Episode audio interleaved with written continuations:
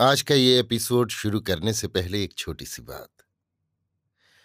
क्या आप भी अपना पॉडकास्ट बनाने की सोच रहे हैं? तो एंकर ट्राई कीजिए। ये पॉडकास्ट बनाने का सबसे आसान तरीका है। नंबर एक, ये फ्री है। नंबर दो, इसमें कई सारे ऐसे टूल्स हैं जो आपको अपने फ़ोन और कंप्यूटर पर रिकॉर्ड और एडिट करने की फैसिलिटी देते हैं। नंबर तीन आप अपने पॉडकास्ट को डिस्ट्रीब्यूट भी कर सकते हैं, जिससे इसे स्पॉटिफाई और दूसरे प्लेटफॉर्म पर सुना जा सके। तो डाउनलोड कीजिए फ्री एंकर ऐप या विज़िट कीजिए एंकर डॉट एफ़ पर अपना पॉडकास्ट स्टार्ट करने के लिए। ये तो थी एक छोटी सी जानकारी, और अब शुरू करते हैं एपिसोड का सिलसिला। तो आज के एपिसोड में लीजिए सुनिए आचार्य चतुर्सेन शास्त्री के लिखे उपन्यास।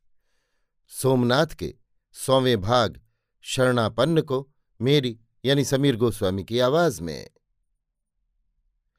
प्राणों से प्यारे देवा के खून से भरी तलवार से गर्म और ताज़ा खून की बूंदें टपकाती हुई शोभना, उन्मादनी की भांति गिरती पड़ती दालान अलिंद पार करती हुई उस कक्ष में पहुँची जहाँ अकेली चौला तलवार हाथ में लिए भय, आशंका और उद्वेग से भरी बेचैनी से एक एक क्षण काट रही थी।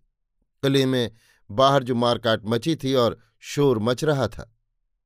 उसकी जो आवाज़ दीवारों से छन छन कर आ रही थी, वो उसे अधीर बनाए हुए थी। किस क्षण क्या होगा, नहीं कहा जा सकता था। शोभना को इस प्रकार के भयानक वेश में आते देख चौला दौड़कर उसके पास आई।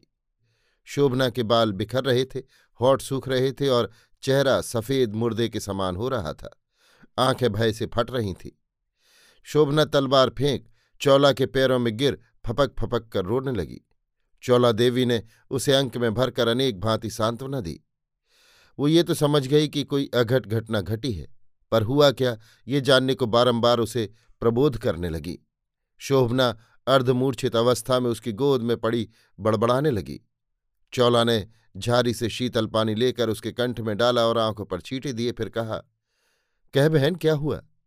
शोभना ने होठों ही होठों में फुसफुसाकर कहा मैंने उसे मार डाला, देवी। उसका सिर काट लिया उसी की तलवार से। किसका? किसका? पर शोभना ने सुना नहीं। वो मूर्छित हो गई। चौला देवी बहुत व्यग्र हो गई। सहायता के लिए किसे पुकारा जाए? कक्ष में एक भी आदमी न था। परंतु समय पर साहस का आप ही उदय हो जाता है। चौला ने किसी तरह शोभना को प्रबोध किया। होश में आकर शोभना आँखें फाड़ फाड़ कर चारों ओर देखने लगी, फिर रोते रोते चौला की गोद में गिर गई। धीरे धीरे उसने अपने हृदय की गुत्थी खोली। देवा का परिचय, उससे प्रेम भावना और उसका घर से भागना, मुसलमान होना, छिपकर मिलना, सब कुछ बता दिया। अपने मन की आसक्ति भी न छिपाई और उसे उसी ने चौला देवी पर अमीर की ओर से जासूसी करने पर नियत किया था, ये भी कहा।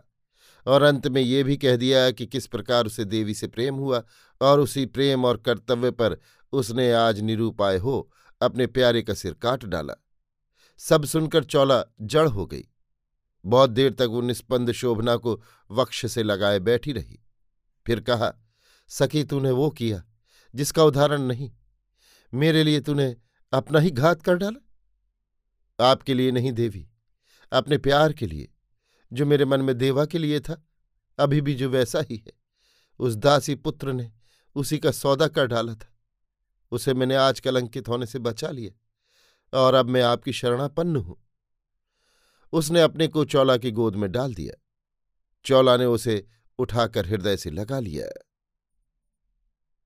अभी आप सुन रहे थे आचार्य चतुर्सेन शास्त्री के लिखे उपन्यास, सोमनाथ के सौवें भाग, शरणापन्न को मेरी यानी समीर गोस्वामी की आवाज़ में।